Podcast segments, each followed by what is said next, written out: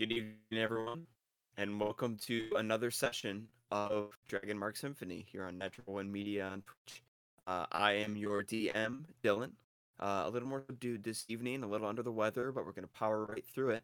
Uh, especially considering where we're at at the campaign. Uh, no breaks as we hurtle forward uh, towards our destination of the capital city. Uh, if you recall, where we last left off our adventures after having uh, recuperated a little bit, sort of regrouped uh, after exploring the abandoned uh, military keep nearby. Uh, they had some opportunities to uh, take watch over the course of the evening, uh, and everyone was able to get a full rest, uh, as well as some communication was able to happen. A few one-on-one uh, chats and information being revealed within those chats as well. A few dreams, some good, some bad. Uh, and we all awoke in the morning uh, so that everyone could mount their horses and uh, take off, heading back towards the capital city with the express intent of uh, achieving two things. The first being delivering additional information that came from a ledger that was discovered inside of the keep uh, that could potentially lead to locating the source of uh, some rogue warforged that had attacked uh, the Lightning Rail, which is a major uh, transportation service uh, throughout the continent of Khorvaire. The second being uh, their recently fallen ally, Set, uh, who, as of this time, is unfortunately passed away. And so the hope is that in making an expeditious journey to the capital city of Wroat, uh, they can find someone who is going to be able to resurrect Set um, before time runs out or before something else happens. Uh, and that is exactly where we had left off. Uh, our adventurers had just taken off from the camp. Uh, I had set uh, from the grave roll a d20 uh, to see whether or not the party was going to encounter anything on their way back home. Uh, and he rolled a 10.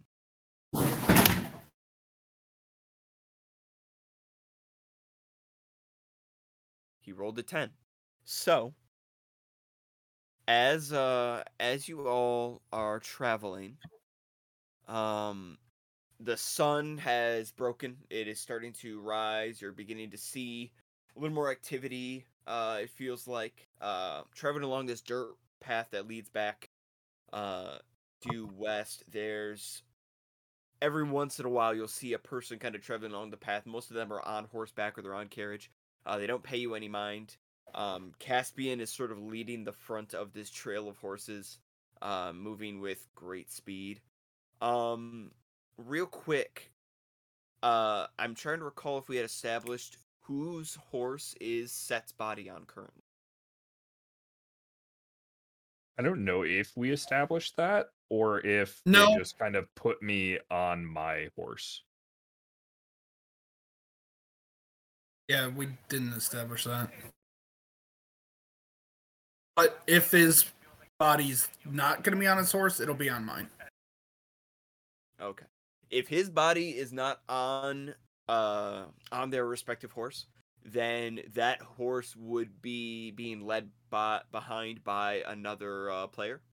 So, um the, it's it's essentially a case of you we're either going to have set be on their horse and then you'll have one of your team members is going to be leading set horse uh, or you'll have set placed on one of the horses in which case uh, that'll be two team members uh, one of them keeping an eye on set and one of them keeping an eye on set's horse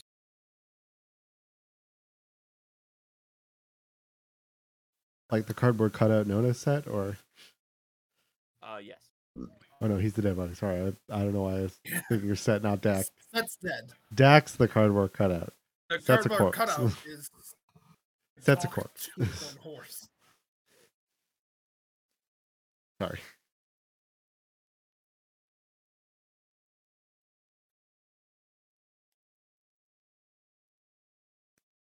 So yeah, it- it's it's your Um, decision as far as how you want to carry set, uh, whether you want to separate them from their horse or if you want to have them stay on their horse and then just have one person uh, leading leading said horse. Yeah, we could just have whoever was the doubled horse person go on that. Just have it. the um, double horse person. behind. Well, somebody wasn't there. Wasn't somebody riding with like? Wasn't there two people on one horse? Uh, the only one Um, that was be you, right? Because you're small enough to do that. No, uh, no one. Uh, no one had. No one had volunteered themselves to be on the horse with me. So it was just me. And so I don't. I don't think we had a double horse going into this then. I thought we did. Everyone had their own. Pretty sure we- everybody had their. Check.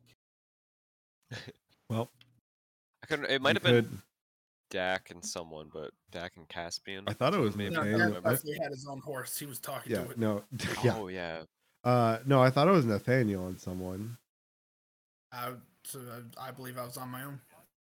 Yeah, I think But uh, chose their own otherwise, horse. well, other because otherwise, what we, their otherwise, because at least what we can, yeah, what we can do is potentially, at least just like, like we can get it so that the reins are just tied to a horse in front of them, and then what, we'll do Uh, this. Uh, probably- on my horse with the horse uh, tied behind on the saddle. We'll yeah, I was gonna way. say we should put the horse though on the one with a person, just in case something were to cause him to fall off. Someone could potentially catch him before he falls off. If he's if he's just on the horse and it's just him and the horse, just like draped over. no, you no just, one you can just catch him. Tie the ropes over. You hit him once and go, "That's not going anywhere," and then I won't fall off. Yeah. As long as you say the words, you just have to specifically say, "Now that's not going anywhere." if you don't say it, it doesn't work.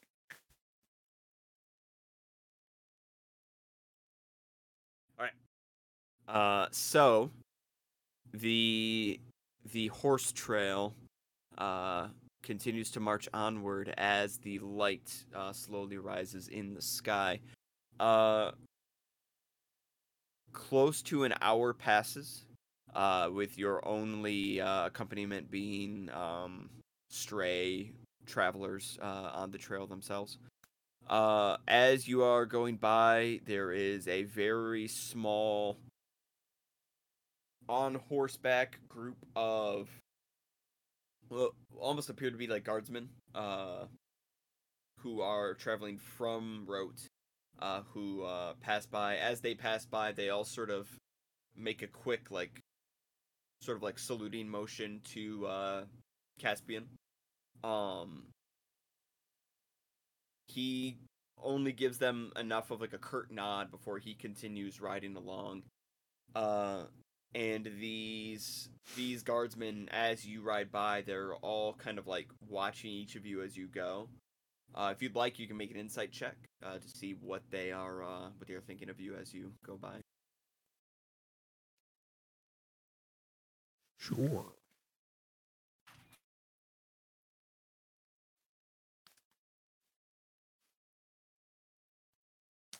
So you want to see what they think about your corpse?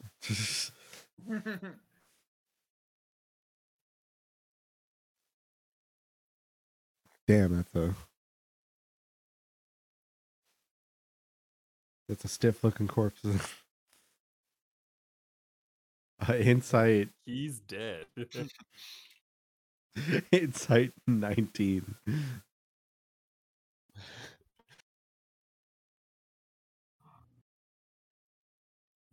what was the exact number? Nineteen.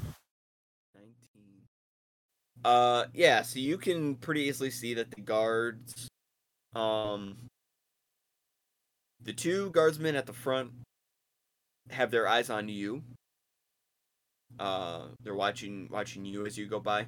Uh the two guardsmen behind them are sort of like doing like a visual check on everybody as they go.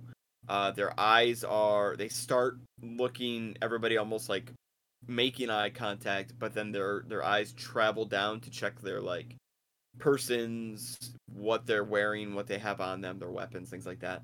Uh, and then they're when they see uh, Set's body draped over the horse, uh, one of them turns to the other and whispers something in their ear that you're not able to catch as you're riding by. Uh, but they don't. I don't do this, but. I'm like, you're talking smack. they uh they don't stop you. You're able to continue on your way. Uh, another hour or so passes, and you are finally able to see uh in the distance. You kind of loop back onto the same trail that you had taken initially, traveling to Wroat, and uh you're able to once again see like kind of the large wall of the kingdom, uh, um, or the the city, I should say, uh, in the distance, slowly becoming larger to you as you get closer. Um, again, nothing, nothing major seems to occur of note. Uh, eventually, after a little bit of time, you ride up to the wall. Uh, you are greeted by two guardsmen at the main gate. Uh, Caspian speaks to them really quickly in hushed tones. Uh, one of them reaches into their pocket and they pull out like a small, appears to be like a small little stone, and they whisper into it uh, before placing it back into the pocket. Uh, the other one uh, activates a few levers, and with a loud, like clunking sound, the main gate opens wide, uh, allowing everybody to ride their horses back into the city of Wroat itself. Uh, you take a familiar path, um, deviating only slightly, uh, as you kind of loop around, crossing over the bridge, going over the small riverway, uh, that separates the Broken Blade Castle and the Citadel from the rest of the city. Um, go over the bridge, immediately make for uh the back of the the King Citadel. Uh as you do, you kind of loop around the corner, and as you do, there are actually three uh three guardsmen waiting for you there. Uh two of them are female. One of them is uh taller, uh hair tied back in a ponytail, uh larger nose kind of protrudes a little bit, uh narrowed eyes. The other is a little more stout, um larger eyes, more expressive, uh slight bit of facial hair along the uh the chin. Um and the the third guardsman who is male uh is wearing a helmet uh which they take off as you approach uh they also have you see on their back this really uh long it's almost like a scimitar style blade it's got like a curve to it uh so as as the horses stop and you all kind of approach and gather uh caspian jumps off of his horse uh the middle guardsman steps forward and says, Is that the one? Yes. We need to get them inside quickly. Uh the three guardsmen run forward and they are going to reach forward to actually grab Set and remove Set from the horse. Um the two female guardsmen each take one side of Set.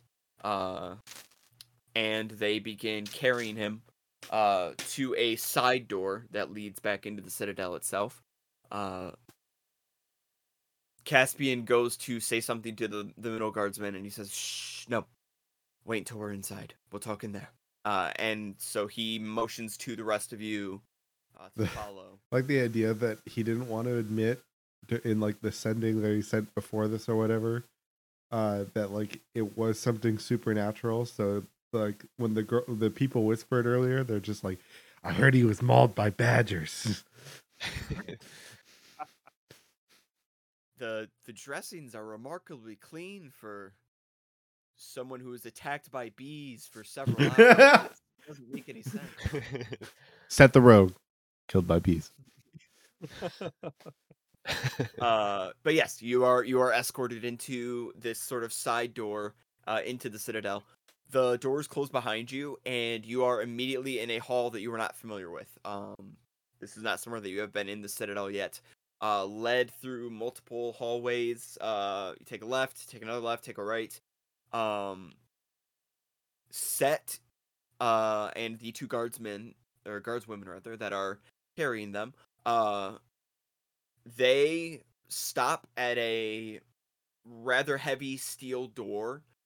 Uh, the door uh makes these like mechanical whirring sounds, and then there's a large click. Uh, the door swings open, and the two of them bring Set uh inside, uh, where they set uh they set them down onto what appears to be a uh, like a type of gurney or a stretcher. Uh, it's like this flat cloth uh platform with uh wooden wheels on the bottom. Uh, they lay them down flat, and then they take off with the gurney, uh, and the door is closed behind them, uh, leaving the rest of you back out in this sort of hallway that you've been in. Uh, At any point, did they ask for my necklace? No. 'Kay. The male guardsman um turns to all of you and says, "Over here, into a side room." Uh, motions you all. You head about thirty feet down the hallway uh, to a door that is on the right. Open it. You go inside, and you enter into what appears to be uh, a almost like a medical amphitheater uh, the type where uh, collegiates and students would go to, uh, similar to a lecture hall, where they would go to see operations being done on a patient. Uh, there is indeed a large table in the middle of the room uh, that is beset with several large tomes and books, uh, a small stack of scrolls. Uh, Just more puns, huh? there is uh this very large cleared board uh up against the far wall uh that has different like papers uh that have been like stamped and pinned to the wall uh they have these really complex diagrams on them if any of you like you can attempt to make a uh an intelligence check for me and see if you can kind of decipher what is on these these texts Yeah, Oh, why not? Intelligence check. I'm a curious gal. I rolled a s- three. What? Co- Look at this. I'm gonna post this in the, the chat so you That can I- see. I can see it. Oh, you can. Okay. if I look in the Yeah. game log, I can see it. You Uh, can see like the dice picture of the dice because it's messed up. No, I no, mean, we the just picture of the die just says three, so No, check this out. I post. I put it in the chat, but like, well, I won't see it. Hell? I can tell you now. yeah, That's Well, I can stuff. tell you now. I'm not seeing. I'm not gonna see it until the end of the session. yeah. No, of course, it's fine. Um, Uh, Hey, yeah, I but rolled a so three, so I, I could. I. I uh, don't probably find out too much. Alright. if it's uh, and if it's like a, we're just adding intelligence, then yeah, it's uh, 18. I also have an eight. Uh, Johannes, you do not really understand. Like, it is a lot of like very detailed diagrams. A lot of what looks like equations. There's multiple languages going on here. Uh, very complex wait. stuff. We're talking like, you know, college biology, advanced College? thing- things that you Oh. uh you have never once looked at or studied um and you don't see a single thing there related to cooking so that's no help Here you go, chat. uh, I realized I could just pull it up on my phone. There you go, chat. that's so That's what he saw. That's what he saw. uh the the other two uh you both of you pick up on different things uh silva you notice a rather complex diagram it is an anatomical diagram of some sort of it is a bipedal creature uh fish like in appearance or at least it's been drawn to have like it has these like protruding gills uh the cranial structure is flattened Um, Yeah, we've got too many are Sahuagin like, in this. dorsal fins, uh, one protruding from the back as well as fin protruding from the forearm. Yo, Uh, this is and Sahuagin. We got too are- many in these shows. There are uh, Oh, connected, man. There- there's like a a sub diagram drawn to the side of it that appears to be a diagram of like several large round organs.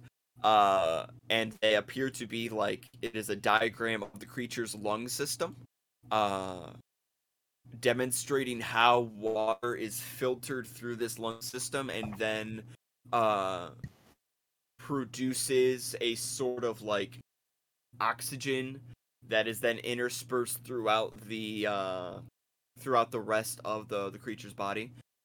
Um Nathaniel, you pick up on a long uh listing. It is like a bunch of bullet points uh next to a detailed diagram of an incision that was made on a boar or a boar-like creature uh and it is noting uh different areas of uh, where the the boar's skin tissue uh has been affected and it is noting the different types of lacerations that have occurred including a deep laceration at the bottom left quadrant of the tear uh suggesting the use of a uh of a serrated blade or another type of serrated object uh where a claw would have left a cleaner incision at that bottom left portion of tear so basically just brainstorming out the cause of a very specific wound on on this uh, animal's body.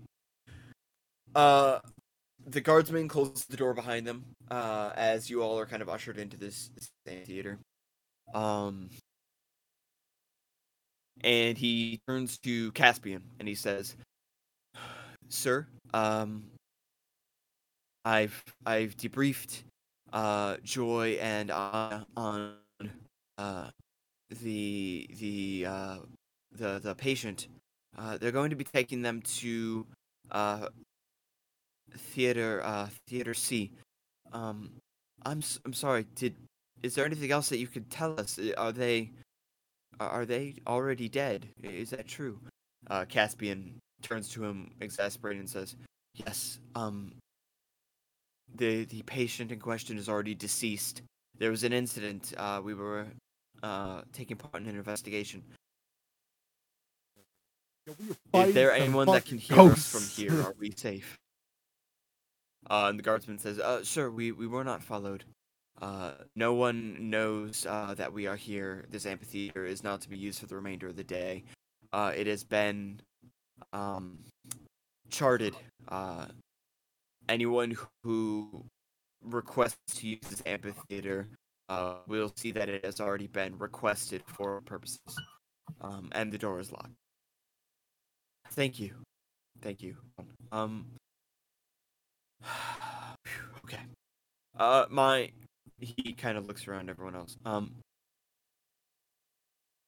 We uh, as I said, there, there was a uh, there was an excursion that we were on. This was part of an investigation. Uh, how quickly can we uh, be granted audience with three? Uh, is, is Nebek here? Is Nebek here as well? Um, at that, there is a there's a knock at the door. Uh, you see the guardsman kind of stiffens up and says, "I'll I'll address it. Everyone, stay here." uh, and the guardsman moves towards the door. Uh, this door doesn't have any kind of window on it, granted. So, uh, the guardsman moves to the door, leans into it, and says, "The amphitheater is in use. Who is there?" Uh, and there's a response back.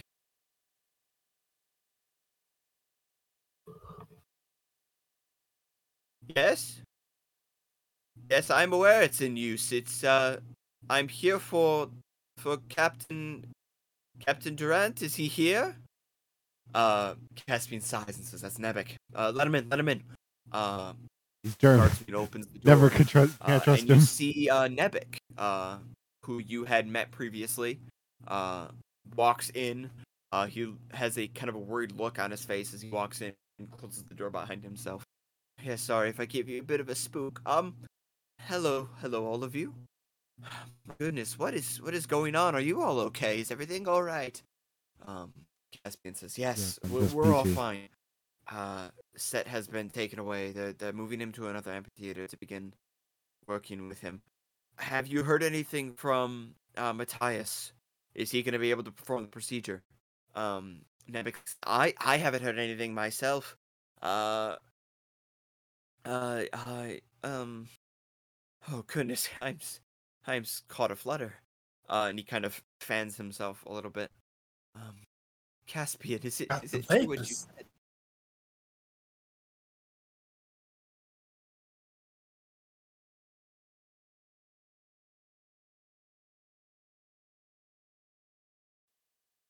Is it true what you said? Was there a uh was there is is set unconscious? More Yeah, than he's that, just a little is stiff. a little yeah, thank you, Sova. Set uh Set was beset upon by some sort of spirit. Uh I can't tell you the exact details of what happened, but they are past being unconscious. They weren't breathing, no pulse. Uh, we believe them to be dead. That's why we need Matthias. We need a resurrection. Uh, you see at that Nebek sort of his face sours and he says, "A resurrection is a very serious bit of magic. Um, your uh, oh goodness, you know that's gonna require a resurrection scroll, and those are not cheap." Yes, I know. Um, the, the sooner that we can have it happen, the better. I have you spoken with? Have you spoken three at all? Is it something that could possibly be underwritten as as part of the mission? Uh, is it possible for us to perform this without having to report it? Any of this that we're able to do without it appearing on official documentation? And at that, Nebek sort of tugs at his collar a bit that is serious business that usually anytime a resurrection scroll is performed on citadel grounds it has to be recorded. Especially if it was on citadel business which this was. They they were acting under the dark lanterns were they not? Um there was another knock on the door. Uh nebek and caspian turn to look. Uh nebek says were you expecting anyone else? Caspian says, No, I wasn't.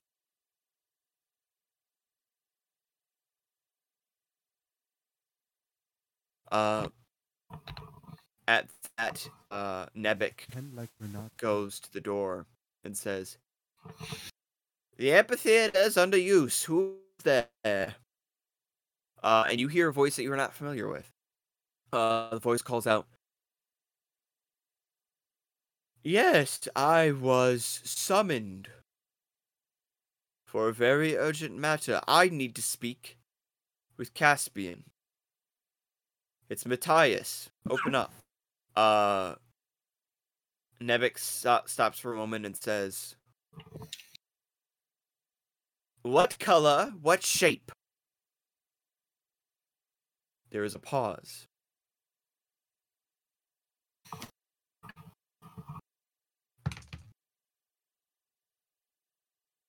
The figure behind the door replies, Purple. Oval. Nebek says, Ha, well, thank goodness he's here. Uh, and opens the door. Uh, and in walks in a gentleman that none of you are familiar with. Very tall, dark in complexion, very dark. Uh, long, silvery beard. Uh, that begins uh, just under the ears, trimmed, and then comes straight down. Um, the beard is sort of braided into like a clasp, and then it comes, it continues to trail further down, uh, to a point where it is actually connected to this sort of like lock, like this this like brass lock mechanism that is itself connected to the waist uh, of these extremely long, uh, elegant purple robes. Uh, no hair on the top of the head. Uh, the the figure takes these great strides into the room, uh, and is followed by shortly followed behind them by another figure, uh, with this like large, uh, wild uh hair, curly hair that kind of almost has like a flow to it, like the person was standing underwater. Um, uh, humanoid in appearance, uh, slightly pale skin.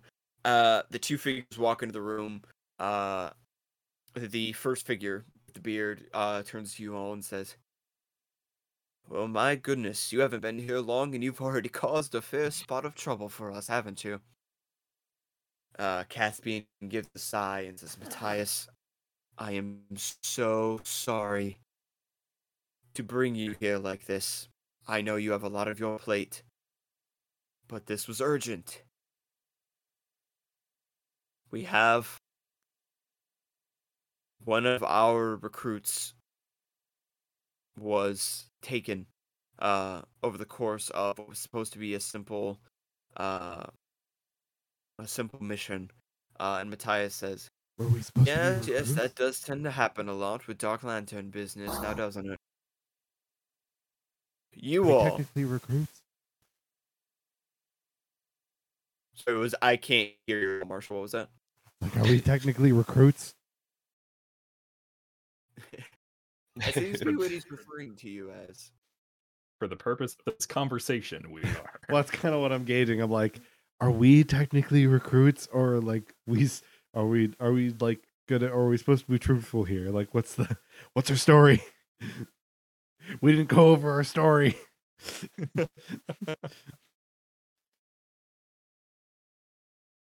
Uh, Caspian says, "It's been multiple hours now since they fell. I'm afraid a simple revivify isn't going to do the trick. They're going to have to be fully resurrected." Uh, Matthias says, "Hmm, very curious. Were they physically harmed in any way? What was the nature of the attack?" Uh, Caspian says, "Well, it was uh, uh, spiritual, I suppose." I, a, a ghost, some kind of specter. There, there were multiple of them. They attacked us. Um, Matthias turns and looks at you, Silva, and says, "Anything that you're familiar with?" I mean, nothing directly. I've just always known that spirits are able to wander around, given that they have existed in Fanelin for quite some time. Uh, but nothing I've seen as grotesque as that. Grotesque, you say? Tell me more. Well, it. Many of the spirits in Thelanis are. Well, at least slightly more incorporeal. Brighter colors. This effectively just looked like a grotesque corpse. The only thing that seemed more truly spiritual would have been the suit of armor that walked on its own. Hmm, so they are capable of possession, then. Potentially, I Did guess. they attack anyone specifically, or did it seem like they were just sort of going for anyone that was close to them? It seemed that to it attacked mul- multiples of us, I believe. Uh, I didn't think I. I don't. Was I targeted? I don't remember. The combat part seems like it was so long ago now. Uh, I don't recall off the top of my head if uh, anyone besides like Caspian, I think maybe triggering the first spirit in the armor. well, some of you, yeah, some of you were definitely attacked in the room with the armor. Um, so at least I know. But I was with, like, the main people that were outside, like essentially up by this table, like in the in the room, was me and Johannes. hmm I think it was me and Outside the room. Yeah, like Something we like were by that, the yeah. we were by the the the the the table we put set down on was the nailed down one, right? Like the bigger table was the nailed down. That was where Yeah, we so we the were- stuff. Yeah. The no, the smaller one the is the table nailed that down you one. placed the table you placed set upon was the table on the left side. Uh, the table Yeah. on the right was the one that was nailed down. Okay. But anyway, we were around there at the time. hmm Uh, we were somewhat searching and dealing with potential chair thing, and then uh, and then one pop the the first ghoul popped out of the. So was Set killed by the ghoul or the the armor? Sorry, was Um, Set was killed by the bad ghoul, one. right? Or the armor? It- the armor we took down. the the ghoul- the set dying happened uh near the end of the encounter. Uh, Yeah, okay. when most of you had sort of reconvened back in the main Yeah, room and you were facing off against Okay. uh now, okay. I've, at least I have, I. I have at least a clear answer to give now. So yeah, yeah this this Um, was after the suit of armor had been dispatched. yeah, I at least just yeah, just so I could get a clear answer for what or how I needed to answer this. So, well, it it initially had popped out towards me and and Johannes there, but um, so it yeah seemed like it wasn't necessarily didn't seem as if it was targeting any discriminately in any particular way. Um, I know Set had just moved forward, uh, probably to try to get behind it, um, but uh, unfortunately, it went for him first.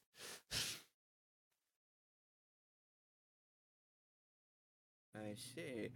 Did it happen to throw anything around the room by any chance?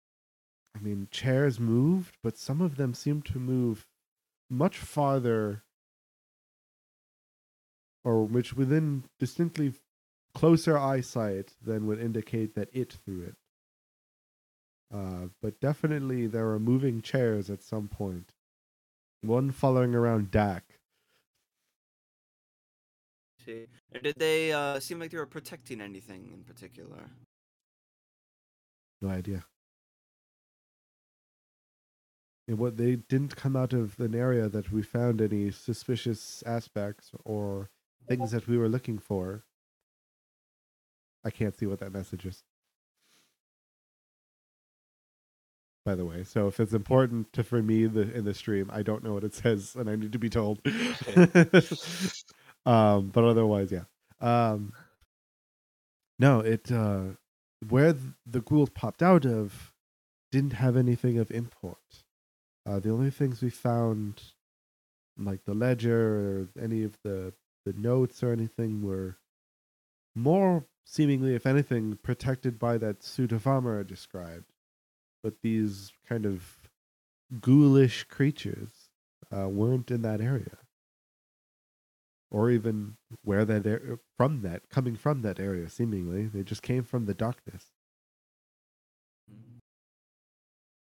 You see uh Matthias and Nebek sort of look at each other. Um, and there's like a bit of recognition between the two of them before they say at the same time. Poltergeist. Uh, Matthias strokes his long beard. Yes, I do believe this was Poltergeist play. But what were they doing at a keep meant to be abandoned? Isn't Well, that giving that the curious? well, giving that there was a corpse in a hole, I am willing to bet it's not the only body that was remained there. Giving that, especially seemingly at some point, there was some type of sacrifice on some table. Sorry, a what and a where? There is a table with a distinct amount of blood on it. Um, No, no, no, no. Go back a bit. You said something about a corpse in a hole? yes, it seemed like it would have been originally one of those that you would use, I guess, as as he put it, an escape hatch, but that like exists in these forts of yours. Uh, he so in described that better to than I the did. one we just carted off over there, there was another dead body? Well, it was already a skeleton, so it's been there for quite some time. Mm. So I can't revive that one. No, neither did we bring it with us. Hmm. I can see why. I understand now.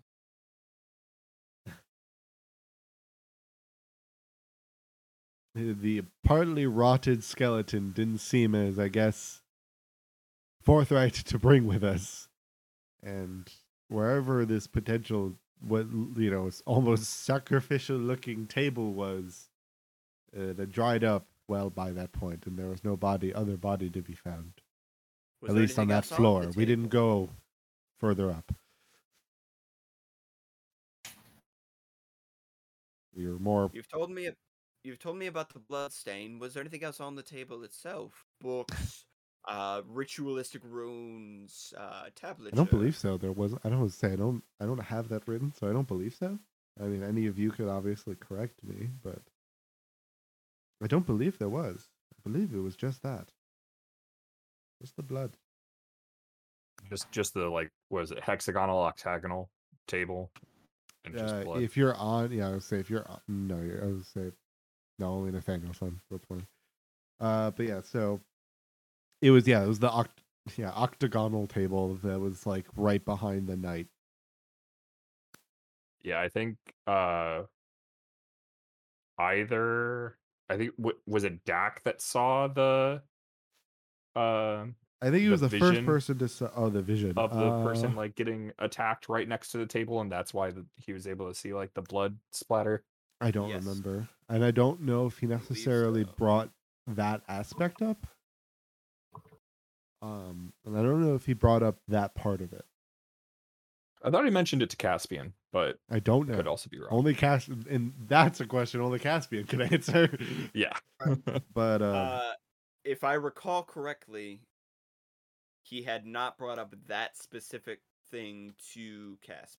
just the blood. oh and yeah, he just probably. freaked out a lot. Yeah, I don't think he. I don't think he had Yes, he tends to do. when Yeah, Yeah, what else is as he new? tends to do. uh, shortly after that happened was when the uh, everybody ended up having to move back out of the other rooms. Uh, Yeah, so at least, uh, no, as far as I know, it was just this dried up, bloody table. that does not bode well at all. You have to be careful with poltergeists, you know. Curious things. They're not uh similar to your usual damned fare. Uh they are more than capable of taking the souls of mortals and absconding with them off into the twilight. It's a good thing that that didn't happen, otherwise your friend would be boned. Just just done. Just wrap it up. Go home. I'm I like I'm currently not a fan of think that, that, didn't one. happen though. That's not that's you know the the puns are well and good, but that one I am not a fan of. I was definitely also though gonna I was definitely about to make the joke of I know I've played Phasmophobia.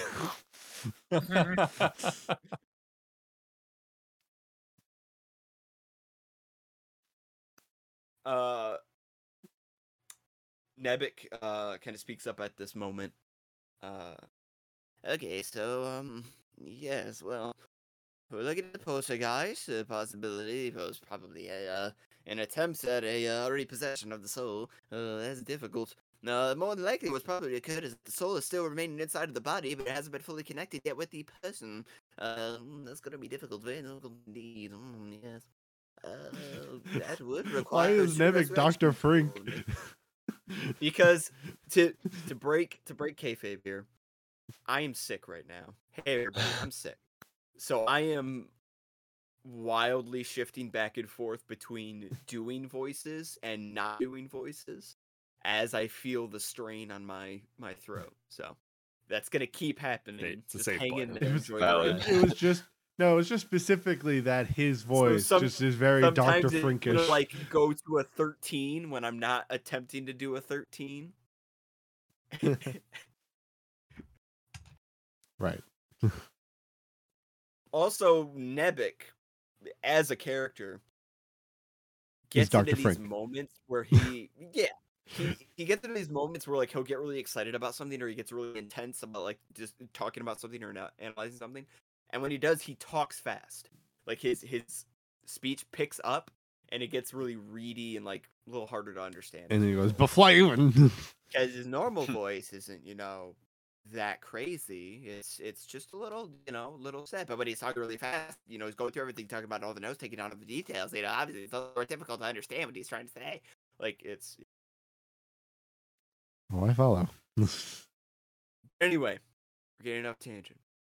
Uh, so Nebek kind of confirms, like, yes, so that will require a true resurrection in order to bring your friend back. And even if Matthias can do so, that is no guarantee that they're going to come back the same way.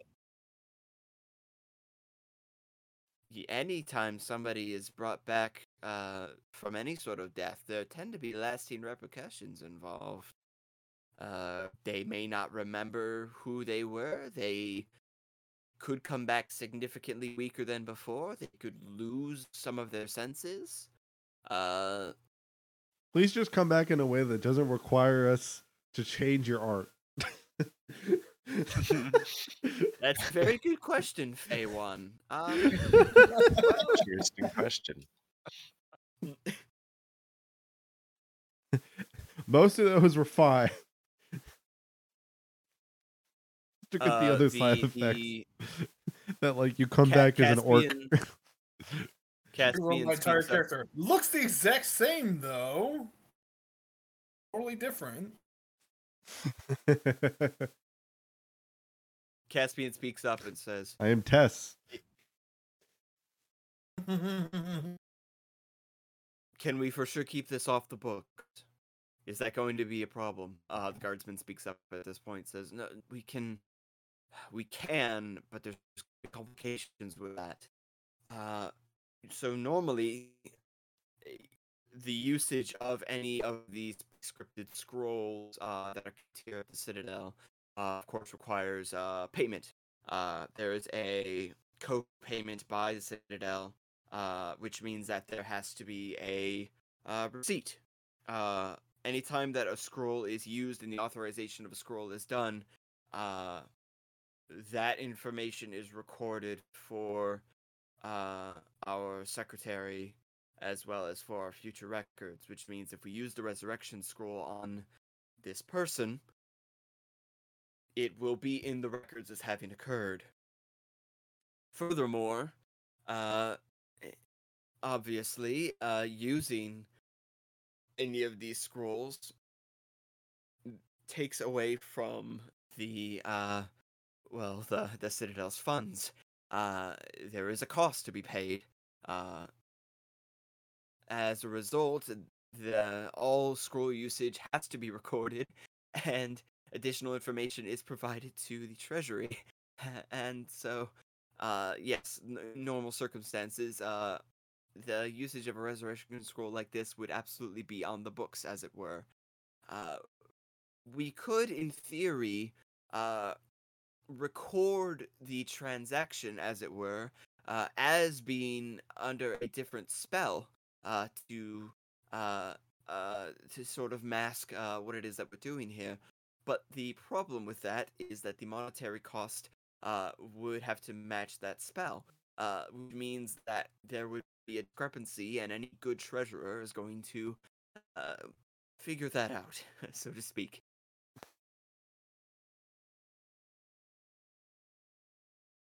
Uh, Caspian sort of nods and is like, "Okay, so we use a fake name, we use a fake spell, but the cost still has to be the same, so that the bookkeepers don't notice anything suspicious.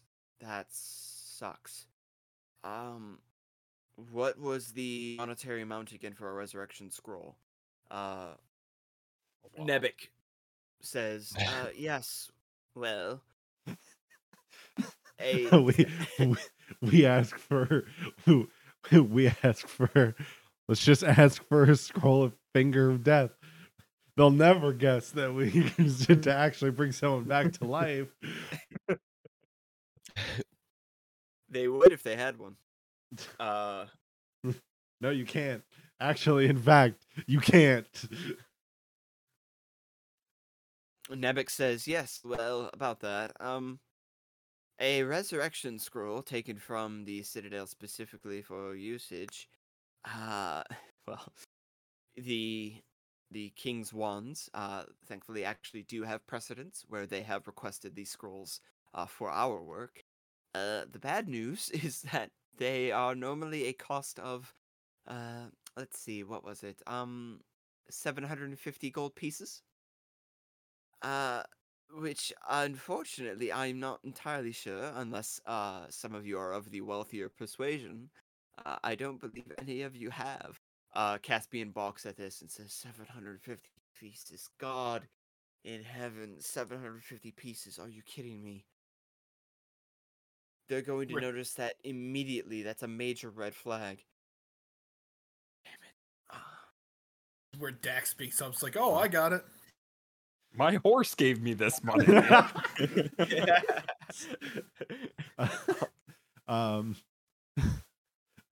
I've my, been using it as a paperweight this whole time. my horse told me that I could get gold this way.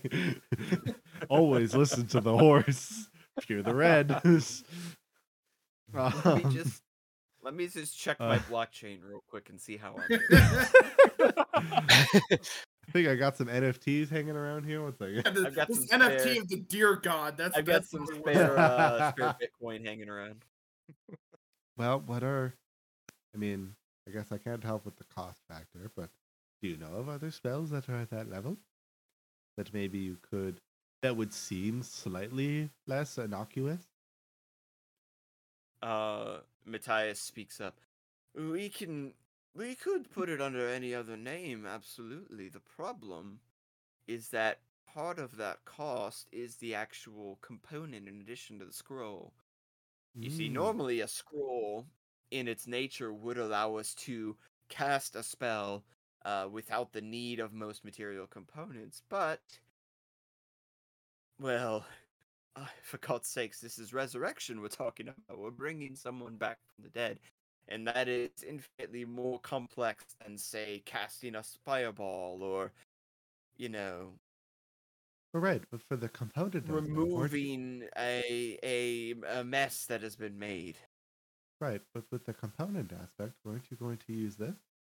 I just kind of hold up the, you know, Uh, Caspian says, "Yes. Um, Matthias, could you take a look at this real quick? Uh, Silva actually discovered this. the The hole that she had mentioned before. She she found this. Um, and Matthias goes, I do believe. He strokes his beard. It's a necklace. But if you allow me to take a closer look, it could be something I even. took it off for a reason. oh my man. s- my man. Matthias, uh, Oh, Matthias is so good. yeah. Dak thank you, had my dear. And, and he takes takes a takes it in his hands. Dad had Hmm. Is it still invisible? no. It's well, it's yes, but it's covered It's in ink. the- it's got the ink on it. So uh, at this point, it's got like these like splotches of ink that's covering most of it. So enough that it can be very Visible. seen. Gotcha. Yeah. Yeah. It's you can see that it is that it exists, but yes, its real look is invisible. As I will note the fact that Uh, yes, it is so invisible Matthias, at the Matthias moment. kind of Matthias Dak holds it believes it hand to be and Kyber. analyzes it and he takes a look at it. Uh, and he says, "Was this covered in ink before or after you found it?" after. Which was the only way that I could see it. Very wise of you. I am impressed, young one. Uh, and he uh he Hoping is it took us closely three analyzing episodes. He says, "All right." It's what got me inspiration. uh, yes, yes. Kyber crystallis, interesting. Uh, there is a glass here. That's interesting. Uh, can't see anything that's behind the glass. Quick, it's though. half full or half empty. Um, there's some other inscriptions here. I can't quite make. Oh, just just a moment. Uh, and he, uh, he reaches down with a hand, and he undoes the sort of like clasp that is like securing the the end of his beard to his waist. Um, he undoes the clasp, and as he does, the beard swings forward and loose. And What fashion reaches- choice is that? He uh, An elegant one. Hold he up. takes a moment and he with one hand reaches into the beard and begins kind of like shuffling around inside of it, uh, seemingly Alright, digging Jade. around for something. Pocket Jade, dimension beard. your your goal in life now has to be to get your beard long enough that you use it as part of like as part of like a wallet clasp. You act as if that wasn't my plan all along. My actual goal is to wear my beard as a belt. Uh, he he's reaching around in the beer, digging through, kind of whispering to himself, "No, no, yes, that's good. no, it's not quite right." Oh, there, and he pulls out something closest real world equivalent I could say is something like a sextant or like a compass. Uh, I was saying, It what was that? like, what was that first a- word? a sextant. It is an instrument for measuring the position of stars. Oh, I'm sure it's an instrument for measuring something. Heyo. It is. Yes, thank you, Marshall. Uh, so he pulls out this weird device that has like multiple angles to it, uh, and like lines scrolled across it. Uh, takes it, sets it on the the uh the necklace, kind of looks through like a tiny little round glass on it. Says, "Yes, mhm, I see. Okay, interesting. Uh, there is a crystal inside this. I don't know if you knew that, but there is a crystal in here. It could be a kyber crystal. Uh, Caspian says, no shit.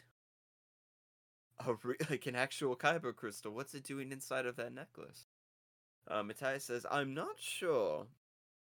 Certainly corresponds with the name scribbled on the side there. And there is a particular magical energy radiating off of this. I I would hold on to this if I were you. Um, I don't know that we're going to be able to use this in the resurrection, I'm afraid. It's not that type of crystal. But it could be useful for something. I would not lose this. Um, and he's going to hand it back to you. right. Well, I guess that makes that that is unfortunate, unfortunately, but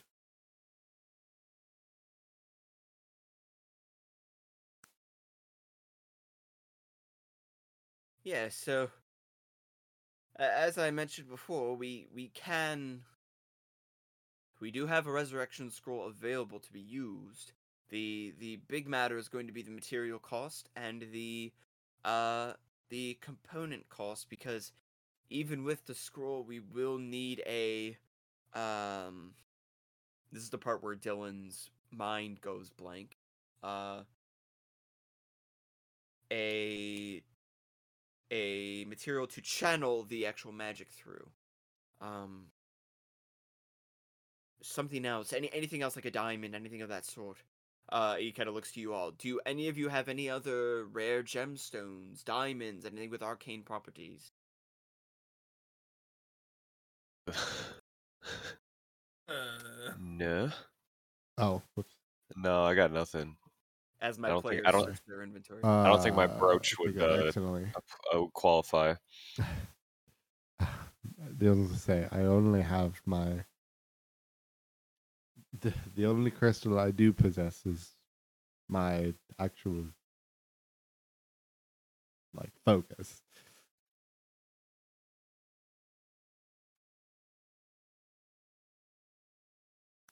there is a uh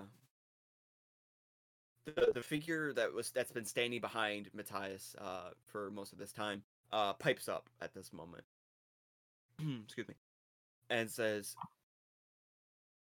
gosh Matthias is it is it really that that bad I not even a scroll is gonna do it I mean come on look at these guys they I don't think they've got a lot on them. These poor people have been through a lot today. You know, these are the same people that came off of the, the lightning rail, right?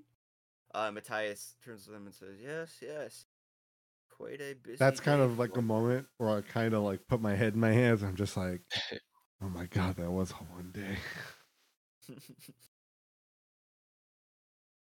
yes. Oh, sure God. Yesterday was very, very unfortunate for you. I'd love to be able to help further, but it's going to be enough just casting the spell in and of itself. We have to have these components and the monetary cost to make it happen. Uh, we could run it otherwise, but and he kind of gestures to Caspian, and Caspian says, "Otherwise, somebody notices the discrepancy. We're found out, and it results in a lot of additional paperwork for the Citadel, and most Um. likely means I lose my job." Okay, so other question. Is the concern of losing your job only if you if you try to lie about it? Because what if you don't? Why are you trying to hide it? you have to understand this specific operation was conducted under the Dark Lanterns, and the Dark Lanterns are not representative of the entirety of the King's Citadel. This is an operation that other divisions are not supposed to be aware of or not supposed to know about.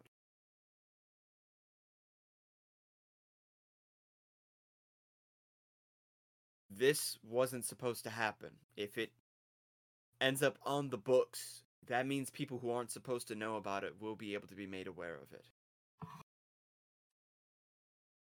And I made a mm. promise that I was going to bring all of you back safe.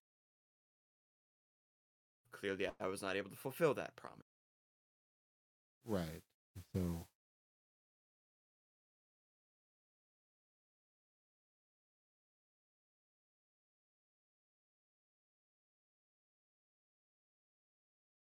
So despite that you apparently are an organization that you must do things without other organizations knowing. The only way you can do anything else is to then tell other organizations. Well, for God's sake, Sova, we could also steal the scroll, but I'm not going to do that. And I'm not going to ask any of you to do that. That's stealing, that's theft. You're not. Uh, Is this how we speaks up. transition into Dragon Mark Symphony Crew Pulls Eyes? Uh, Matthias, Matthias speaks up. Yes, and plus also that would be very difficult.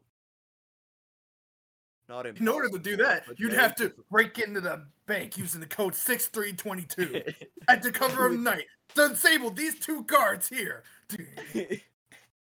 but only it's like the it's like the it's like the the whitest kids you know, like a, a president video. I would never tell you. I would never tell you to kill the president. or how to I would never be able to legally tell you how to kill the president from this specific balcony across the street. the video is so good. Uh, the the figure behind Matthias uh, speaks up again. Guy, guys, uh, honestly, let's let's not entertain the thought of stealing a resurrection scroll from the Citadel. Let's we're we're we're losing the the thread here. the The point is that we want to make sure that that uh that our friend Dak is okay. Uh, and with him saying that, you Set. recognize. Hang on. Uh, Oh. I'm gonna I'm gonna give you a, a mulligan here. Uh, You realize as uh this person says this that you recognize this person. Uh, you've spoken with them previously. The you recognize the wild uh brownish reddish hair, uh the somewhat tall stature, the humanoid face. Uh, you recognize Trist, This Um, motherfucker. who you had spoken with at the Winchester Scythe. Uh not but a day or so ago. Um and So I Caspian Caspian Okay. says, "What are you what are you suggesting, Trist? What do you mean?" Uh Trist says, "Guys, this is honestly if if the question comes down to a monetary cost, I am more than happy to front the bill. Okay? These brave, wonderful people have been through so much in the past 24 hours. I can't possibly see them become destitute after they've just gone through so much senseless tragedy. I I will pay for the scroll, Caspian. I will while he's talking, like it's while he's talking, I'm going to lean over to either whoever, or inherently, if they're next to each other close enough or whatever, to either Johannes or Nathaniel. Just lean in and be like, "Has he been here the entire time?" I don't know. It kind of seems like he has been. Was he? Because I So, thought yeah, it was so just I- supposed to be. Oh. I thought it was just supposed to be us, the captain, this doctor, and uh sorry, it was because it was the two Citadel people. It was it's Doctor Frank and Nebek and Matthias. yeah, Nebek and Matthias. Thank you. Yeah, it's just. I think he came in with Matthias. Okay. But did he? Matthias, Matthias. just for future. But did he? But did he? He 'Cause did. I I, don't- I described it. No, I'm gonna. I'm gonna. Okay, I. I I, I see where you're really did not see where you're remember you I saying it. you. I see where you're going. I want to clarify for you. Okay, Uh, thank I you. did describe. I did describe uh, Trist following uh, Matthias into the room, um, and standing standing with him. I'm more Um, surprised that Caspian knows who Trist is. Yeah, I'm. I kind of want to then instead interesting, from huh? that, from that, that I'm gonna kind of, I'm gonna kind of lean in and be like,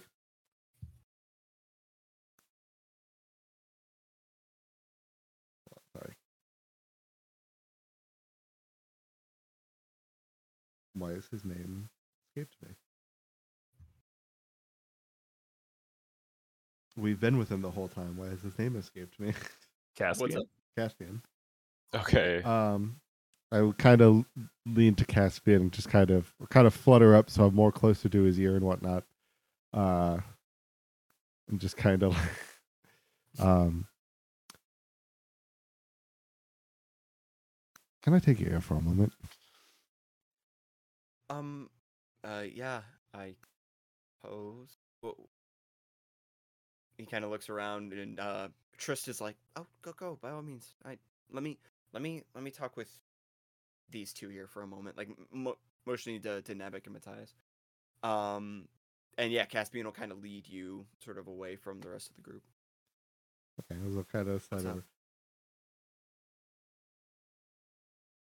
Okay, so there's How do you know Trist? What do you know of Trist? Oh.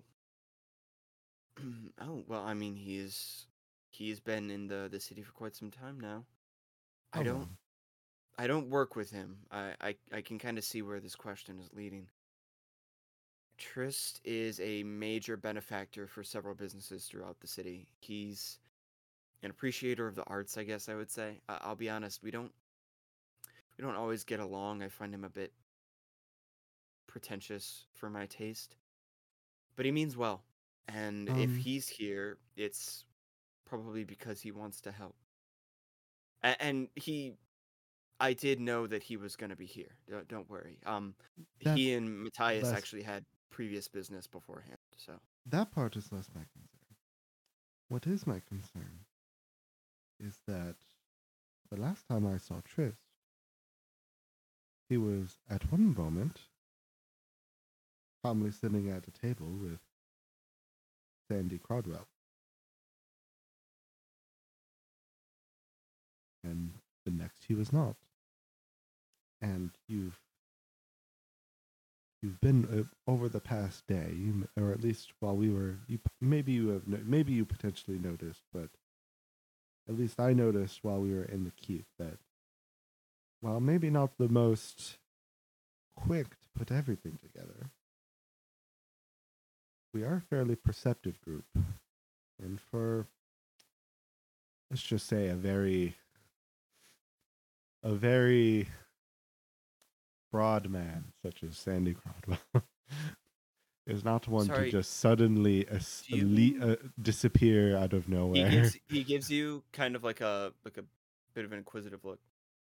Do you mean Crodstock? The majority holder in the Winchester Scythe. Sandy Crodstock. That's who you're talking about, right? It's got to be. I don't know. the The name I was given that day was Crodwell. Was was he drunk when you met him by any chance? yes. Yeah, that'll explain it. Yeah, that's uh that's Sandy Crodstock. Um d- I'll, I Fairly I larger I've fellow. met I've met Crodstock previously. I haven't had a lot of dealings with him. The ones I have had weren't the most pleasant. Uh He didn't appear the most nimble to just so- suddenly disappear. However, sorry, what was what do you mean disappearing? What are you talking about? uh, he was sitting with Trist at one point, Okay. and then he was suddenly not. Do you suspect foul play? I talked to Trist for about five minutes. Mm-hmm. So yes.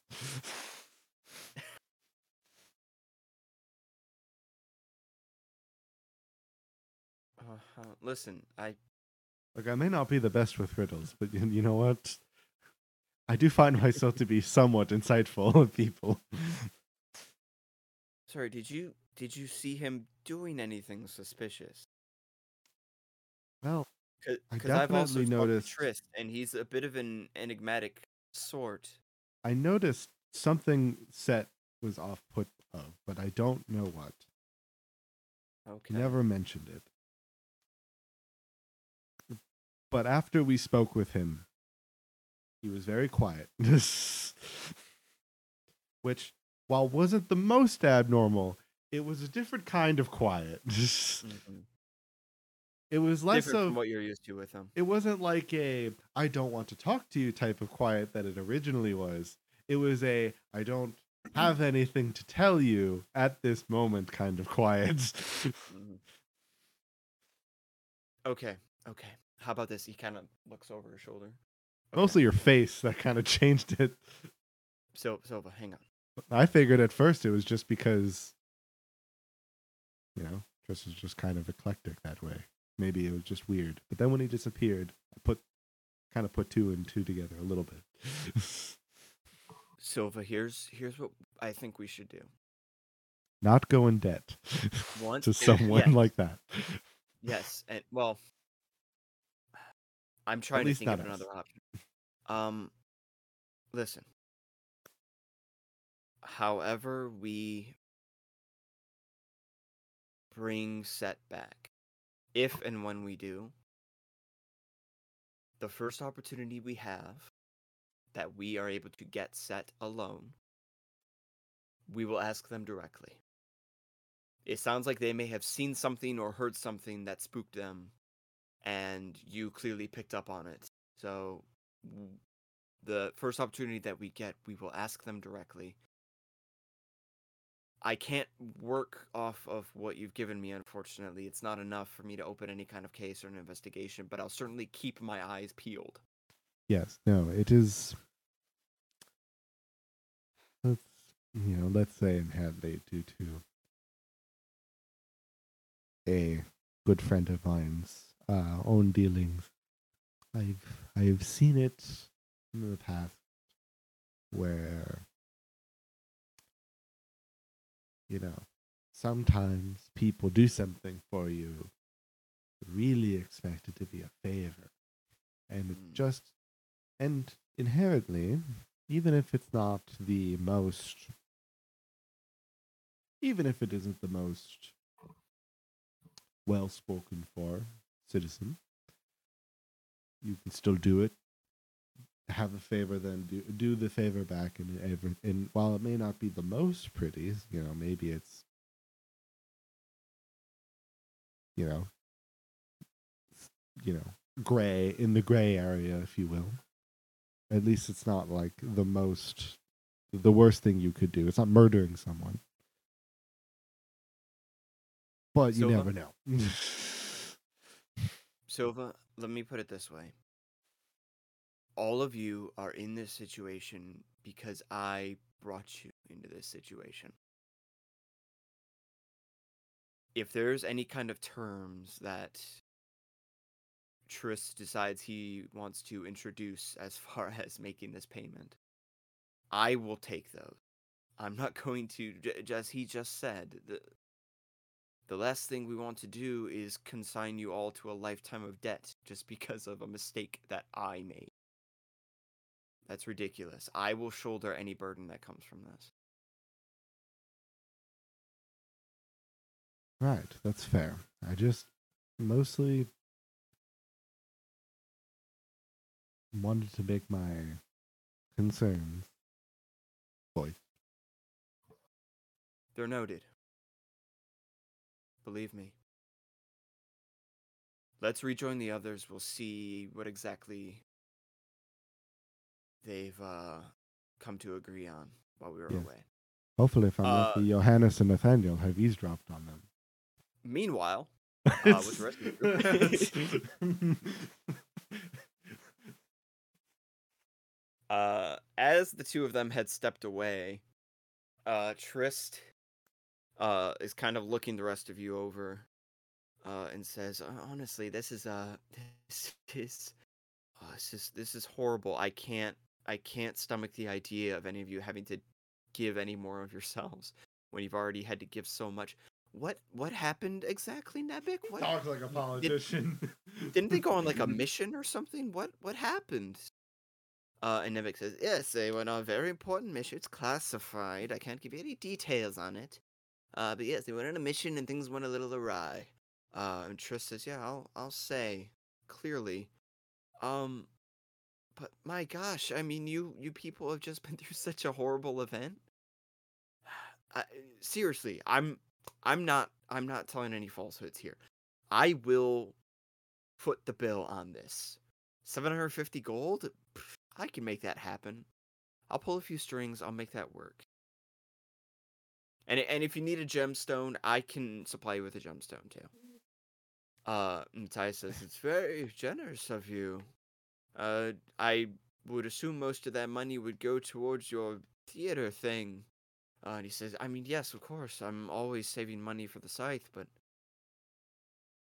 sometimes desperate times call for desperate measures. And what good is, you know, building up all these grand riches if I can't use them for the betterment of helping people? Look, I recognize an opportunity. Thanks, Elon. Listen, I recognize an opportunity to put my money towards good when I see one. Please don't be humble on this. Just take the money, all of you. I won't ask for any favors in return. I swear. There's no there's no need for that.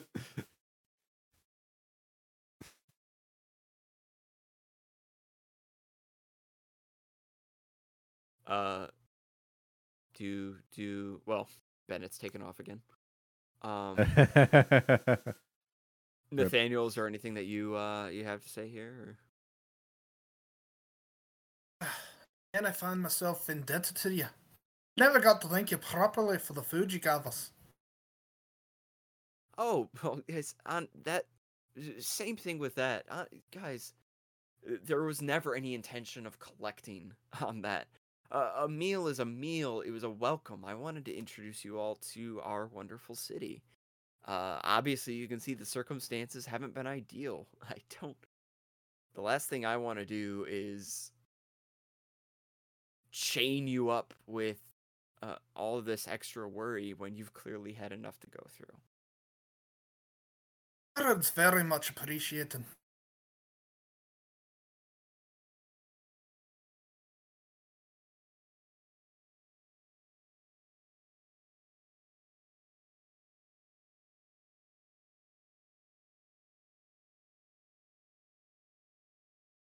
Johannes, is there anything that you wanted to uh, say as well? Um, I don't After he believe so. Johannes favor.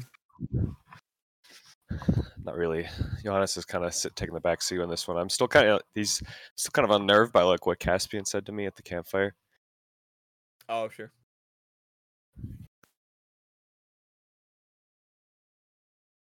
Um, the guardsman kind of speaks up. I mean, if we're going to, that's that's a very generous offer, uh, from, from from Mister Cassidy. Um, I, I- I am going to need an, an official uh, official statement of, of payment if we are going to do this. So I suppose you'll all need to agree uh, on on Mr. Cassidy's terms. Uh, and Triss speaks up again and says, "It's there's there's no real terms to be had. Give me the paper. I will sign on the dotted line. Whatever we need to do to bring their friend Dak back." Honestly, let's let's Ah, get that these people back on their merry way. The first time I I have questions like, no, wait, oh, right, right, right. Oh, to remind- Dak, Dak remind should be looking everyone- super uncomfortable right to remind everyone and to remind the audience. oh uh, yeah. The last time Yeah. they had met, I forgot. Set used Dak's name. Uh, and Dak was uh, acting under the impression uh, that Nathaniel, of course, was his uncle. Uh, but still, but, but he didn't. I was say because well, he Next didn't cardboard cutout is silent well, for the- a reason. The guards don't know him like that way. It's just Trist. Yep, it's only Trist. everyone else knows Set as Set. Set and Yep. Dak is Dak. Yep. So 'Cause they otherwise, are all probably we have very referred to them by name, so Caspian would have had to have like if he if that's how Caspian there- knew us, then he would have put some shit together at this point. It's, So there's be a- great so if there's there something is going some on terms here. to this. Like the fucking fine print is Dak owes me his life. yeah, like sneaks it in there. Yeah. Arcane um, ink. at this point, this is when uh, Silva and Caspian you sort of rejoin this conversation as it's happening. Um, and uh, Tr- everybody kind of looks to you all. Triss looks like, so uh, every everything okay? Everything all right? Yeah, no, it's fine. Um, yeah, this is it is fine. I uh, just just small personal concern. Um, Caspian didn't rough you up too much, did he? He can be a bit of a hard ass sometimes. plenty of. I may not look it, but I have I have at least a, I have at least other another I have other ways of experience over him. I can I can handle them for sure. Hmm. Interesting. Okay, so um well I, I was just telling the rest of the group here that I am more than happy to pay the 750 gold pieces that are going to be required and provide the gem. Um no strings attached, I promise. It I, know this seems out of the blue. Uh I'm technically still a stranger to you all when you really think about it, but I don't know. I've just really taken a shine to all of you, and especially to Dak. y- You know, I, I, I hate. I'm still debating whether or not I I should correct. So- him. So as he says this, Silva, something what you're gonna pick up on because you're standing right next to Caspian.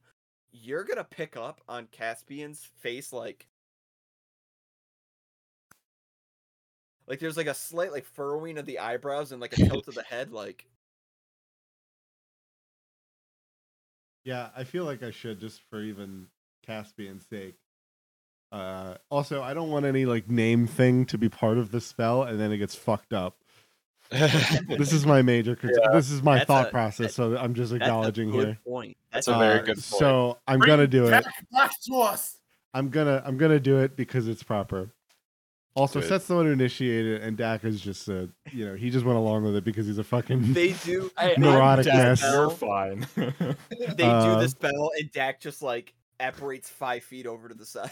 Um, They do a We soul did it. transfer. Trist, I do have to correct you on something. Um, Yeah, what's up? What's up, uh, Miss? Uh, Silva, if you recall. Um, yes, yes, that's right. Yeah. uh, unfortunately, our fallen comrade, Set, had played a bit of a goof on you when we had met you, uh, as you could potentially guess as there He's right there. Un- though. Right about that. So. Sad are you a jokester? Is that is that what I'm hearing from her? Well, so that is? Dak. Is all of this a prank? Is anybody like?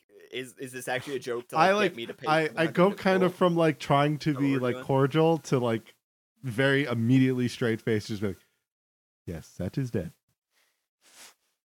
Caspian's like, "What's going? What is going on here? What? Sorry, I'm confused now." Yes, like as I mentioned, Set being who kind of uh, I guess being who they are or whatever uh, or whatever they were after the whole incident.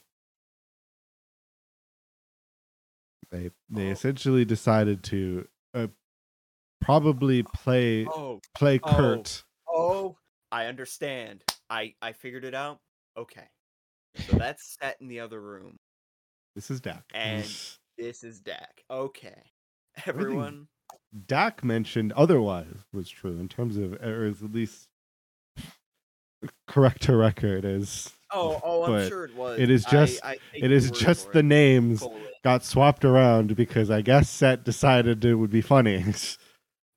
oh yeah, listen, I I understand. I I am fully uh listen, I've been known to pull a gag or a goof myself from time. I totally get it. Uh and again, Dude, how petty would he be so- if he like just went like I'm leaving. This is bullshit. Yeah, give me the wrong name. I'm on candid camera. All right, bring out Ashton Kutcher. um Guys, I felt it important to make note of that. Specifically, thank- even for your sake, Ma- Matthias, or whoever is going to potentially Matthias casting the spell, that you get the name right. uh, Matthias is like reclapsing his beard, uh, the end of the beard back onto the uh, the belt loop on the waist there, um, and says, "Yes, th- thank you for clarifying the name of the dead body. Yes, much appreciated. I Now think that we know it may be important for the spell.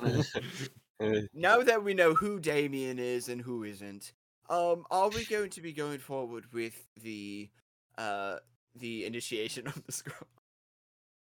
Yeah, but yes, It's so hard to play this character with a straight face. Otherwise, yes, I'm fine. Uh, Trist says, "Okay, great. This Uh, is inherently on hand you, the, shake? the what do I gotta lanterns. sign? Let's. So this is inherently the do this decision of you all, the lantern. let's let's let's do this. Let's get this done. I I don't like the idea of set uh, having to to wait out there any longer than they already are. Um, I'm sure they're not exactly having a great time themselves, wherever it is that their mind is currently traveling, or however the hell that works. Um, it, at that he just kind of gives like a um.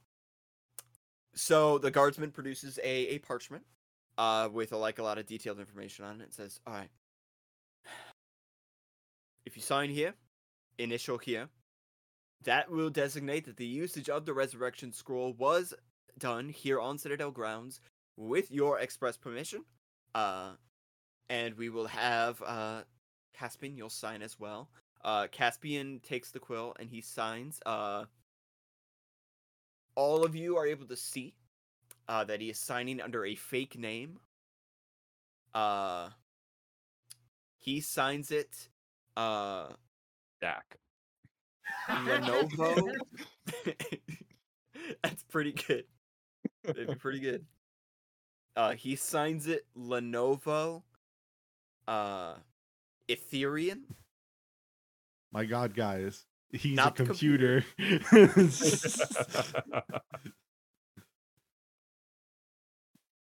Lenovo Ethereum. Uh, and then hands the parchment over to, uh, to Trist, and Trist takes the quill. Make no comment about the the, the name. It- uh hands the quill over to the guardsman. The guardsman says, "All right, excellent. Mm. Um we'll get this uh we'll get this sent away. Uh that should verify the usage of the scroll. Uh the passage will be unlocked. Uh Matthias, let me escort you over to the amphitheater. Where we'll retrieve the scroll so that you can actually perform the magic. Uh Secretariat, and at that the uh the quill in his hand comes to life.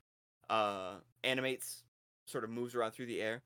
Uh, the guardsman says, "Uh, Secretariat, can you please uh escort this scroll to the second level?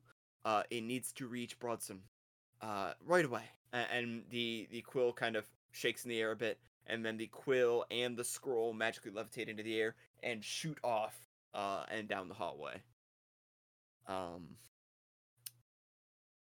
And so you are left sort of sitting in the the amphitheater. Uh, and Triss says, "Great. What happens now? What do, what do we do? Do we do we break for lunch? What do- where do we go?" um, Caspian says, "We need to act professional and cordial. We don't want to arouse any suspicions. Uh, you all motioning to the party. You all are going to be coming with me. Uh, we are going to take you to uh one of the first floor chambers uh to have regular uh house healers take a look at you, make sure everybody's okay. Um, going to give you all a rest. Honestly, uh, we have proper beds, we have chairs. We're all going to sit down. We're going to take a moment and just relax. Um, Nebek, I believe you are going to be escorting Matthias. Uh, and Nebek says, "Yes, uh, I'll be leaving with uh, Ron and Matthias. We're going to head straight to the amphitheater. Hopefully, we are not too late and we can perform the procedure successfully. Um, all of you, please wish us luck. Uh, I'm so sorry that we haven't been able to meet under kinder circumstances. Uh, but hopefully we'll have news for you very soon. Um, and Matthias says, "Yes." Um, or sorry, not Matthias. Uh, Trist says, "Yes," and I should be taking my leave as well. Uh, business calls. I need to be making my way back to the Winchester. I actually had some important meetings set up for today. This has been fun. Sort of. I, I don't know. Uh, it's awkward. Um, but I really wish you all the best. I'm praying that Set will pull through. Please let me know as soon as possible what the results are. Uh, I'll try to get back here as quickly as I can. Hang in there, okay? Matthias is a top-notch wizard. He's one of the best in the land. Um, I'm sure that he and Nebek will be able to make a miracle happen. We can only hope for the best. Uh, good day to you all. And he makes a slight curt bow uh, and exits the room. Um, and Matthias and Nebek will turn and follow him out, uh, so that all of you are just left in the room with Caspian. Uh, Caspian sits down in one of the chairs and lets out just a great big sigh, puts a hand on his head.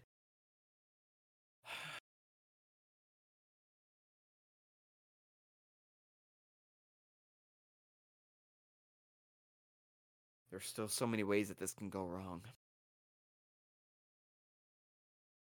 Yeah. Doesn't do us much good to think on them, though, does it? Right. Um. Nodus has a point. Let's let's We're out of our hands the- now. Sooner the better. Let let me get you back topside so that we can take a moment. We'll we'll wait in a more secure location. Uh, and he is going to lead you all out of this amphitheater. Um. Meanwhile, set Yes. Is this where we dramatic irony learn that they're doing things to him? set. You rolled a ten. Yes. that 10 was not just a check in relation to how your team members fare as far as returning back to the capital city. It was a check for you as well. And you rolled a 10.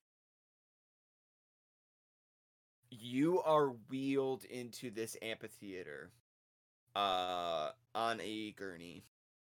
Uh you are surrounded by healers and people who you have never met before in your life.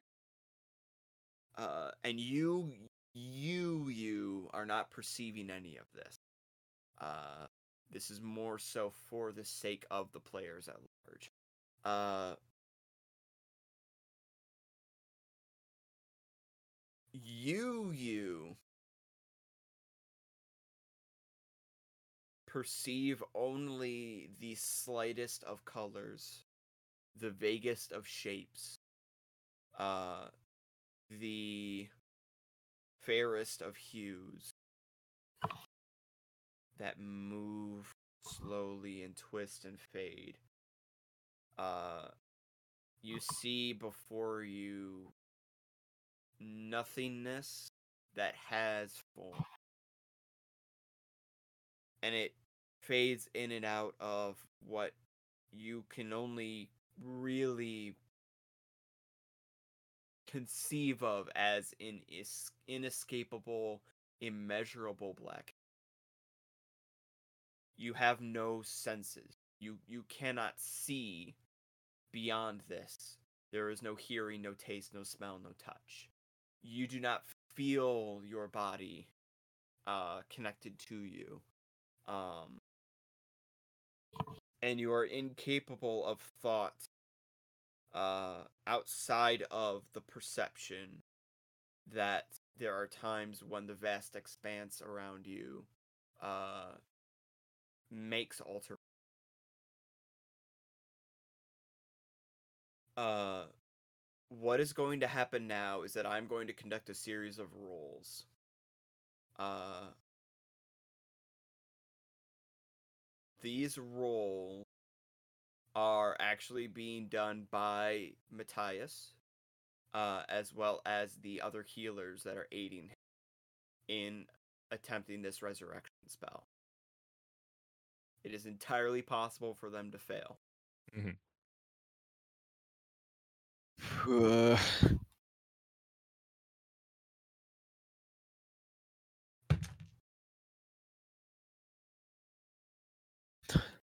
I'm nervous.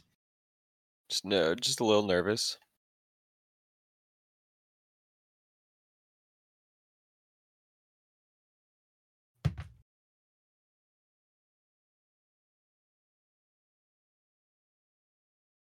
Deputy. Getting very nervous. Set.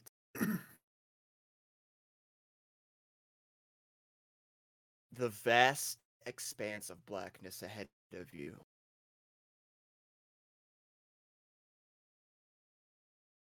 Is something where before you couldn't possibly perceive any kind of physical presence presence to it. You are able to make out from the corners of your eye that what you are looking at is flat and it is physical. It is real. Very slowly, you begin to see vibration along this flat surface. A physical plane laid out before you, inky black, begins to change. It becomes blue. The space above you, similarly, blue, though a different shade. The area ahead of you, a fog, grays and black and yellow, mixing and entwining with each other.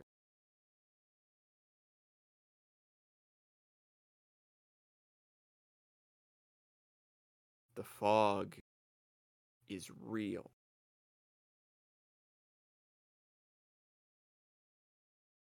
Even though it appears to be miles ahead of you, you feel it in your lungs, in your nose, in your mouth. It burns away at your eyes. A face that you don't have and cannot conceive of yet sweats.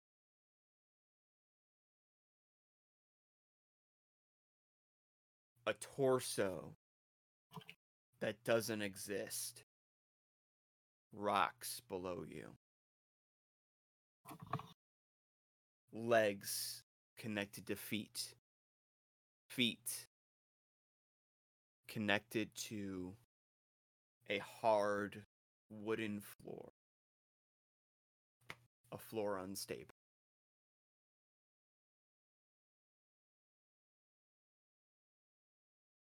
You undergo a gentle rocking,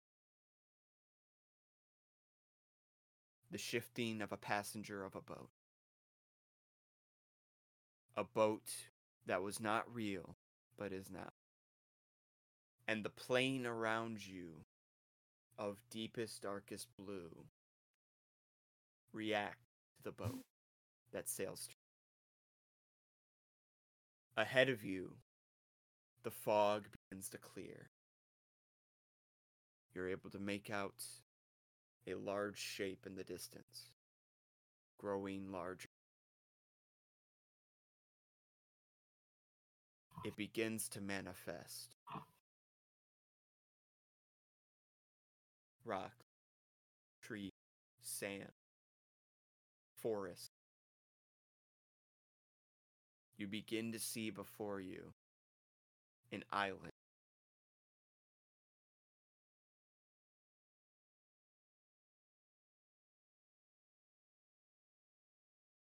You hear a noise, a soft bump.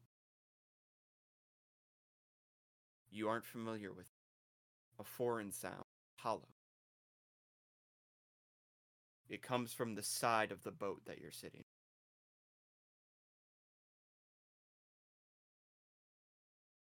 You hear it again. Boom. A sound like something is hitting the side of the boat.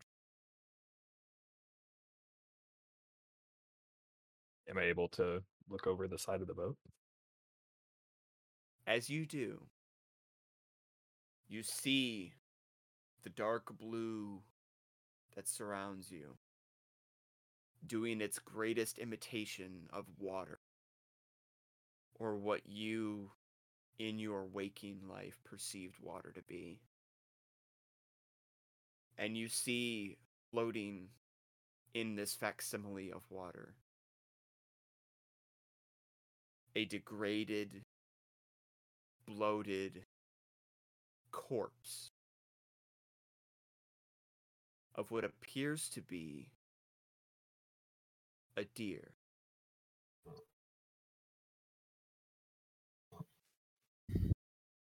Unmoving, waterlogged, skeletal structure exposed in several places, fur matted and molded. Boom. Bumps up gently against the bone, Floating in.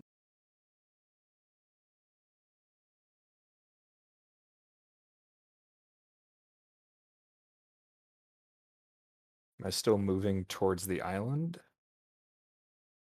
You've stopped moving.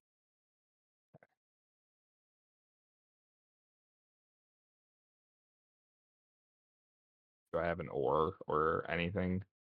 No oar. It's as if the boat was moving on its own. I will. uh How large is, is it? Just like a standard, like a normal sized deer? Uh, yeah. I would say about four years old. Okay. It does have uh, it does have a rack. I'd say about an eight point. Uh, think like an eight point buck. Gotcha. Um, that will kind of try to like either just like shift it slightly so that it starts to move past the boat like just kind of either direction whichever way would be the quickest way to get it around the boat if it's moving and just kind of shift it As you kind of like move it gently, um, you are astonished at how light it feels. Um, so much of its like internal organs and its structure has just sort of like degraded and been eaten away over it seems like. Uh, and as you're kind of moving it around to the back, um,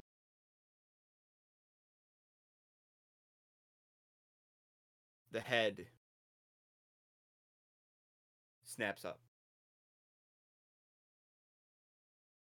The deer lifts its head to meet your eyes, and you are met with empty sockets, uh, save for refuse and blood tissue. Um, you are met with this decayed, horrid deer face, uh, neck craned up as it looks at you and says, Leave the boat.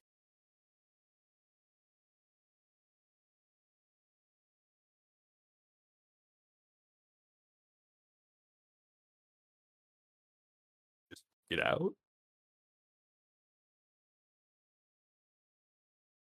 All right, why not? Set We'll just kind of go towards the front of the boat, just step off. Okay. Just I'm out. It's just- Just before you step off of the boat fully, you look back.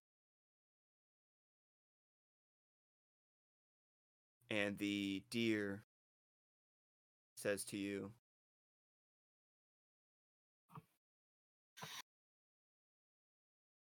You'll be okay. Tell.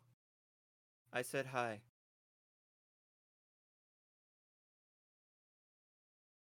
Ooh. Love you lots. And then the head goes back down. Did it just give him a, a yearbook autograph? Sinks. Hags. and the body sinks into the murky blackness. And as your foot touches the water, uh, make make a perception check. Mm-hmm. Perception. Sixteen.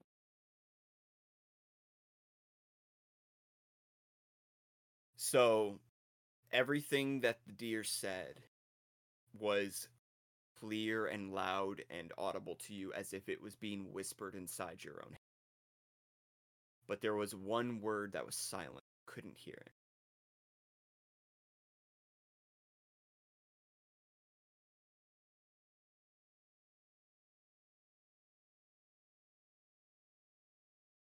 If you can read my lips, you can infer from it.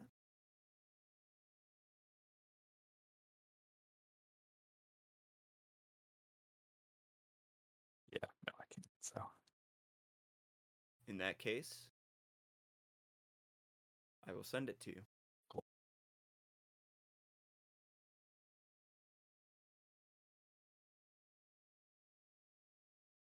Never been a lip reader either.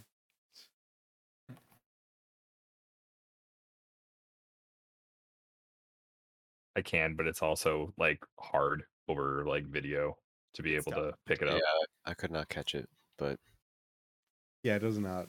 Discord does not help. It's hmm. But we got the VODs. Go back. Keep slow it down. Okay. As your foot touches the water,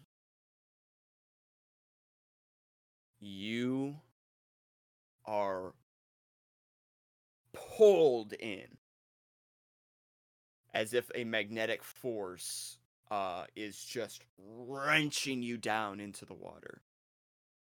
You never feel yourself go under. Instead, you feel a horrible, horrible pain as you take in the longest and most important breath of your entire life. Your body seizes, your hands grab the sides of the gurney that you are strapped to. You lurch forward, you hear the sound of a rib cracking as you take in this horrible, rattling breath. And your body reconnects with your soul, and you are flung back into existence. Yes. Your eyes are ripped open. You feel your jaw uh almost distend and disconnect from itself as you are horribly unnervingly ripped back into the world of the living. Your breaths are labored, and as your vision comes back to you, you are surrounded by faces looking in on you, including one with a long beard, stroking the beard as he says, Welcome back. Looks like you've got a long day ahead of you. And that is where we will end tonight's session. All of right. Dragon Mark Man, It only took half the campaign so far, However, but I'm back. I You've have been out for a no faith that there was I have zero faith that there is any sort of time skip happening there. there's no like I feel there's no faith to me that there is any type of like time shifting or like this is what happens later, but when we come back, it'll be while that's happening type thing. What happened to you was hap- probably uh, to me. My guess is that's what happened while we were in that entire discussion. Let me uh we- we'll definitely find out next week. So let me just say real quick, thank you to everybody for watching. Thank you to you all for playing. Uh we will see you next time to figure out if that is in fact the case. Uh be safe and remember, uh stay away from the red. All right. Have a good night everyone. See ya. Okay.